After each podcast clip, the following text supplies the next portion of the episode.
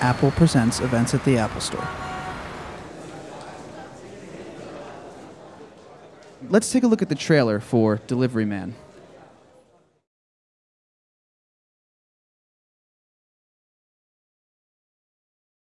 In my life, I have a tendency to make very bad decisions. David, I don't want a boyfriend who just disappears because he's too busy. You're unreliable. You have brought me such beautiful flowers. Yes, I did. Maybe that's why I've been stuck in the same job for so long. You're three hours late, man. You know, David, I love you like a son. I am your son. Everyone has a purpose in life. I guess I just haven't found mine yet.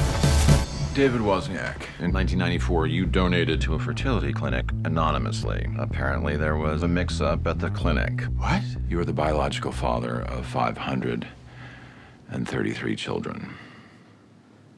What? It is impossible to be the father of 533 children. It is impossible to be the father of four children. How would a normal person handle a situation like this? A normal person would not be in this situation.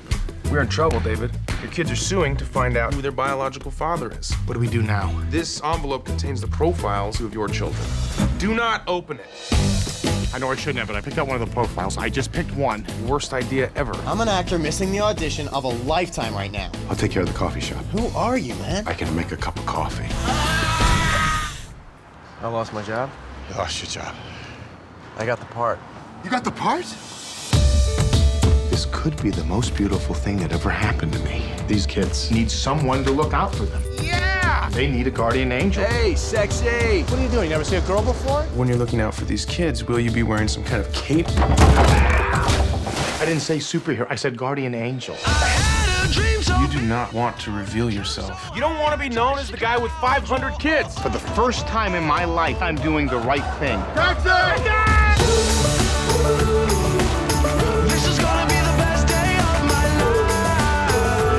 I officially set out to try and have a life. Nice! It may be strange and a bit oversized, but it's my life. You don't have the skills to be a father. Daddy. Okay, stop it. I need order. And this is order?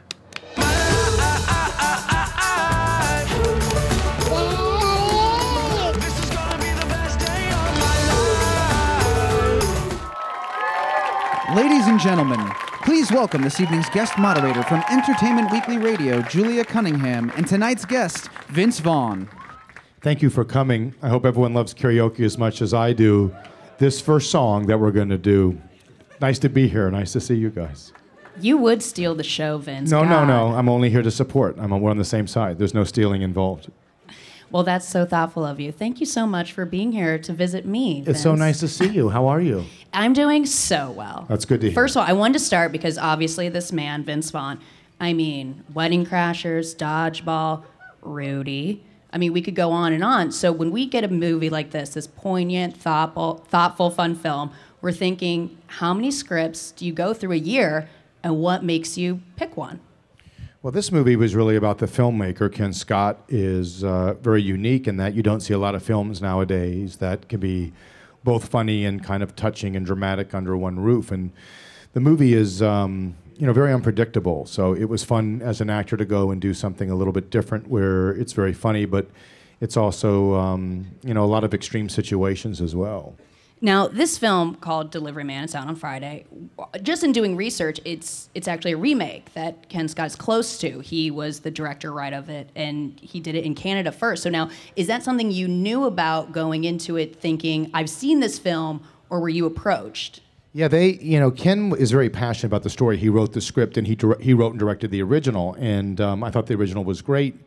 And when they came to me to do the movie, I don't think I would have been open to it if it wasn't the same filmmaker. And I asked him, you know, why are you wanting to tell the story again? He says, I'm very passionate about this particular story. This is something that really is important to me, I think, as a father, as a parent. And it's kind of a non syrupy way that's kind of, you know, not polite to kind of, you know, any other way to say it, except, but to get into kind of emotions or feelings uh, in a very unexpected way. So he was, you know, excited to tell the story, and then he really wanted to set it and tell it here in New York City, and uh, that's what we did. Well, what happens in those early stages? We have Cobie Smulders, we have Chris Pratt. Like, do you guys do table readings for chemistry? That's hilarious. Um, no, you know, Ken kind of cast it as a as an actor. You're just kind of a hired gun. So I was excited when it was Cobie uh, Smulders and Chris Pratt. They're both great actors and fun. And um, you know, we had some rehearsal time to kind of work on the parts, but uh, I wasn't really a part of the casting process. Well, let's talk about your character, Dave Wozniak. Like, how do you describe him when you're going, like, when you're going on your plane tonight through airport security, and they say, "Who are you playing in the new movie?" What are you going to tell the TSA? Well, uh, I could tell the TSA a lot of things if they start touching me, but um, but as far as Fair where the enough. character is concerned, you know, I think what's nice about David Wozniak is he's a guy that. Um, you know, obviously younger, kind of uh, made some donations to a fertility clinic, fertility clinic, and uh, now it's kind of coming home to roost, if you will. But I think it's sort of symbolic for making decisions younger, not really thinking of the future in general, and sort of feeling like it's kind of happening in a vacuum. But I think what makes him an interesting guy to watch in the journey is that he has a, a great capacity to love, and he happens to have a great capacity to accept people. And I think as you get older in life, um, hopefully, you know, younger, you'll have people kind of put pressure on you to be all things to all people. And hopefully you start to just become okay with who you are and sort of accept yourself. For you as an actor, how do you go in developing a character, especially knowing that it's a remake and there's already an audience that like potentially could love this character? Do you read through the script, make mental notes? Like, how do you break it down? You know, to me, it's less about if the movie's been done. I had that experience once before working with Gus Van Sant for Psycho, and to me, that was about working with the director, and it was the same thing here. So, songs can be covered by other people, or stories can be told, plays can be done, but your approach is the same. You, for me, I always try to prepare and you know do as much as I possibly can to kind of put myself in in the shoes of that character and then ultimately you try to be honest in in the scenes. You know i'm not as big on you know accents or this stuff or if it calls for it. But i think what really matters is that you're being truthful and that you don't really try to force an emotion across the screen depending on the tone that you're doing it with. What i think is more elegant and honest is to allow yourself to feel kind of whatever comes up. And it's like anything if you're prepared then when you get there, it's sort of the easiest part of the of the day because you don't have to do much except listen and sort of react to the circumstances. Uh, you mentioned earlier, Vince, how the movie is actually shot in New York City, which we don't often get to see. A lot of times we see Toronto as New York City or unknown city as New York City. Right. How did it feel actually getting to shoot in Manhattan? It was great. Slash Brooklyn. Yeah, you know, we shot Madison Square Garden in a lot of different neighborhoods, and you know, when you see the movie, it really is important because there's so many kids in different lifestyles and neighborhoods that it really becomes, you know, a, a big part of the film. Well, what about you being Vince Vaughn in the middle of Central Park? Is that hard to push? Like, how, how do you set up a scene like that? I mean, do you guys have to shoot early in the morning? I mean, we're still in New York City, and you are, by the way, Vince Vaughn. No, I mean, people, you're shooting something, and I think people are used to that, that you're filming something. It's not as if people kind of come up and, you know, sometimes people say hi and stuff, but it was pretty, people, you know, they were uh, pretty respectful. I'm so happy to hear you weren't harassed. Um, how about, can you describe uh, the scene that takes place in Madison Square Garden? Like, how does a scene that large come together? Well, it's uh, in the movie that one of the, the kids is, uh, you find out that he's a pro basketball player and you want to go see it. And, you know, it's easier to shoot when a game is going on because of the background and all the uh, extras and stuff. It's much easier to shoot at halftime during a game and, and have the real atmosphere. So they were nice enough to kind of include us. And you can't really match that. You know, the Madison Square Garden is literally, you know, Madison Square Garden. And, you know, all the fans and stuff that are there. So it's great to kind of have that energy and be able to, to you know, uh, take advantage of that opportunity to have that be on this in the in the movie. And you're actually filming like during a real Knicks game? That's right. We did the same thing for Rudy at halftime uh, at Notre Dame. We went to to film uh, some of the stuff that we shot for that film as well. And again, I mean, when you're standing there, what is the energy like? Are you trying to have people get the crowd going for specific scenes? Yeah, that's not my. You know, uh, for me, I just sort of go there as the and try to portray the scene and let other people kind of worry about that. But I do think that there is a great energy there that's existing for the game that uh, makes it easier to recreate that.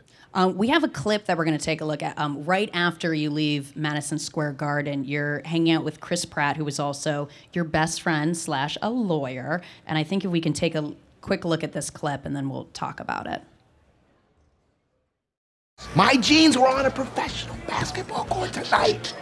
I mean, in a way, you could say that that was an extension of myself that hit that game-winning shot. I mean, do your kids play professional basketball? No, not to my knowledge, but I will inquire. They don't tell me everything. So I've been thinking that we could plead insanity. What? I don't know. Maybe you would not be held responsible for actions taken while mentally unstable. I mean, we could bank on your mental problems. I don't have mental problems. I don't have mental problems. When we're in court, I want you to say it exactly that way.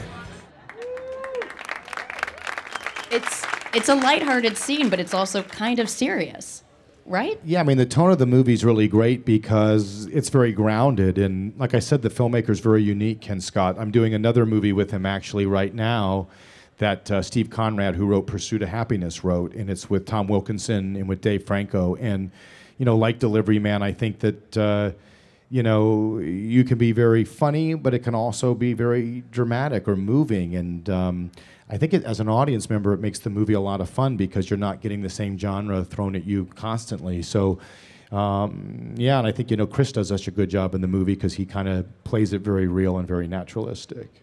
And it, it's such like a natural dialogue too. Like obviously you guys are playing friends, but it feels that way. Like was there kind of camar- camaraderie, like just Yeah, I like filming? Chris in real life. He's very nice. I think he does a good job. He takes his work very seriously. Cobie was great. Um, and you know, a lot of the young actors were terrific. There's a bunch of great performances by young kids who are playing young people starting their lives. And I think what's fascinating in the film is, as a parent, it kind of plays into the hopes and fears that you have for your child. But as a young person, I think it speaks to those feelings of isolation or being frustrated or being hurt, whether it's a breakup or being in a job that you don't want to be in. And at that age, feeling so alone, almost ashamed to talk about that or admit it, but you know, not having kind of a life experience to realize that you're not the only one who are feeling those feelings at that age. And I think that the director does an interesting job where, yes, here's a kid you go see that you're proud of because you know, on the most basic superficial level, he's able to be good at something. In this case, it's basketball. But it also deals with, you know, people who aren't doing jobs they want to be doing, breakups, getting caught up in, you know, crowds that are not healthy for them or people taking advantage of them, uh, challenges both physically and otherwise. And it kind of, um, I think, shows a spectrum of things that all people can relate to in, in different ways. Now, some of the kids in there of varying degrees of closeness. There's some that are actually suing you. We should mention that there's like 148 that actually have the lawsuit against you. You know, it's interesting because the movie's very contemporary. You see it happening a lot now where this has happened, where people that um, were conceived through this uh, through the sperm bank are now they've overused uh, some of the some of the people who've contributed, if you will, and they're coming together saying we want to know who our father is and. And the movie really tackles that issue where the, the father kind of felt that he would be unknown and remain that way, but now there's a large group of kids who are saying we didn't sign up for this and, and we're curious to know who, who our father is. And for people that just are, are, familiar with Vince Vaughn movies, we always see you kind of as this grown man child. Sometimes with a child, for instance, like in Old School, or sometimes in Wedding Crasher, where you're not quite ready to grow up. But this one actually feels like you're making a shift. Was this like a decision you wanted to make? Well, I think it was an opportunity. I mean, to me, it's kind of a return to what I did early after Swingers before I started doing studio films. Um, where it gets to be more grounded with comedy and played more realistic. And then, you know, when we did a lot of the, you know, studio outlaw R comedies, they kind of left us alone because there was, you know, they they just, you know, the, we did it for small enough of a budget, and then they all kind of did very well. So then what happens is you start getting managed more. Will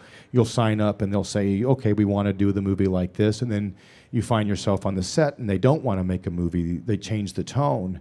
And as an actor, it's really the director's medium or the studio's call. You, you show up sometimes with expectations, and ultimately you have to fit into their movie. What was nice about Delivery Man is we got to make the movie that we set out to, which was, you know, uh, a movie that does have a lot of depth to it and have some really touching scenes and, and not have a burden to always be playing for the joke, which I think makes it a funnier, more rewarding movie ultimately. Uh, even Wedding Crashers, although it's a you know very funny and hard R, I think there's some real kind of um, sentiment that's done honestly in that movie.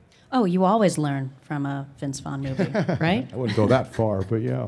There's got to be something at least. So when you're talking about some of maybe these scenes that are a little bit more serious because there is some more serious factors to your character. How do you prep for those? Day I think it's the same. You just go in and you try to be honest, and having good actors makes it easy because you're just listening to what they're doing and you sort of know who you are. Your imagination is kind of the best thing you have as an actor because you're not going to have all experiences, and you just go and listen. And you know, it's no different than improv. I think that you allow yourself to feel whatever kind of comes up. You don't go in there trying to impose a will upon a scene. I never liked that. Uh, a lot of times, like even in this, I started doing press, and people said, "Oh, there's a lot of improv," but there really hardly isn't any it's just you know you i always thought that that was you know acting was looking like you're not acting so you you want to try to go and sort of you know um, allow whatever happens on that day to be the truth of that moment and to trust that Now, I want to make sure we open up the floor to question and answers, but I wanted to show one more clip Sure. from the movie if, if we could do that really quick. It's not possible.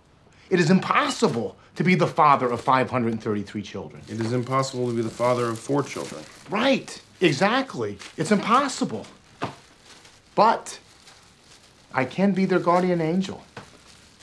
Their guardian angel? But they need me. And they need a guardian angel. They need someone to look out for them. And I fathered them, so it's my responsibility. So you're telling me that your purpose on Earth is to look out for, like a superhero, 533 children. I didn't say superhero. Out of curiosity, when you're looking out for these children, will you be wearing any kind of cape? I didn't say superhero, I said guardian angel. A guardian angel, an extension of you. It's Vince Vaughn. Can we open up the floor to any questions? yeah go ahead Hi, I'm Yoshi. I'm Japanese. By Okay. the way, yeah, how are you? How By are the way, you? you look so cool, guy. You know, so I, I can believe you can do comedy, lots of comedy movies. So my question is, are you really funny in your life? am i funny in real yeah, life yeah, is yeah. the then, question yeah, then, then this movie looks amazing.